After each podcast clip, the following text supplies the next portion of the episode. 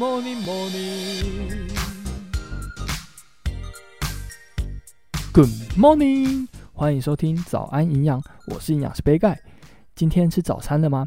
是不是因为赶着上班、上课，到超商或者是面包店随便买个面包来当早餐呢？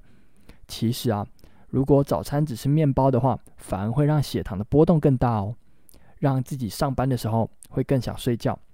这边啊，给大家一个小建议：如果啊真的没时间的话，可以买个牛奶或者是豆浆。只吃面包的话，最好啊搭配这种蛋白质含量高的食物，有饱足感之外啊，对血糖的影响也比较小。就算是忙碌的早晨，也非常方便食用哦。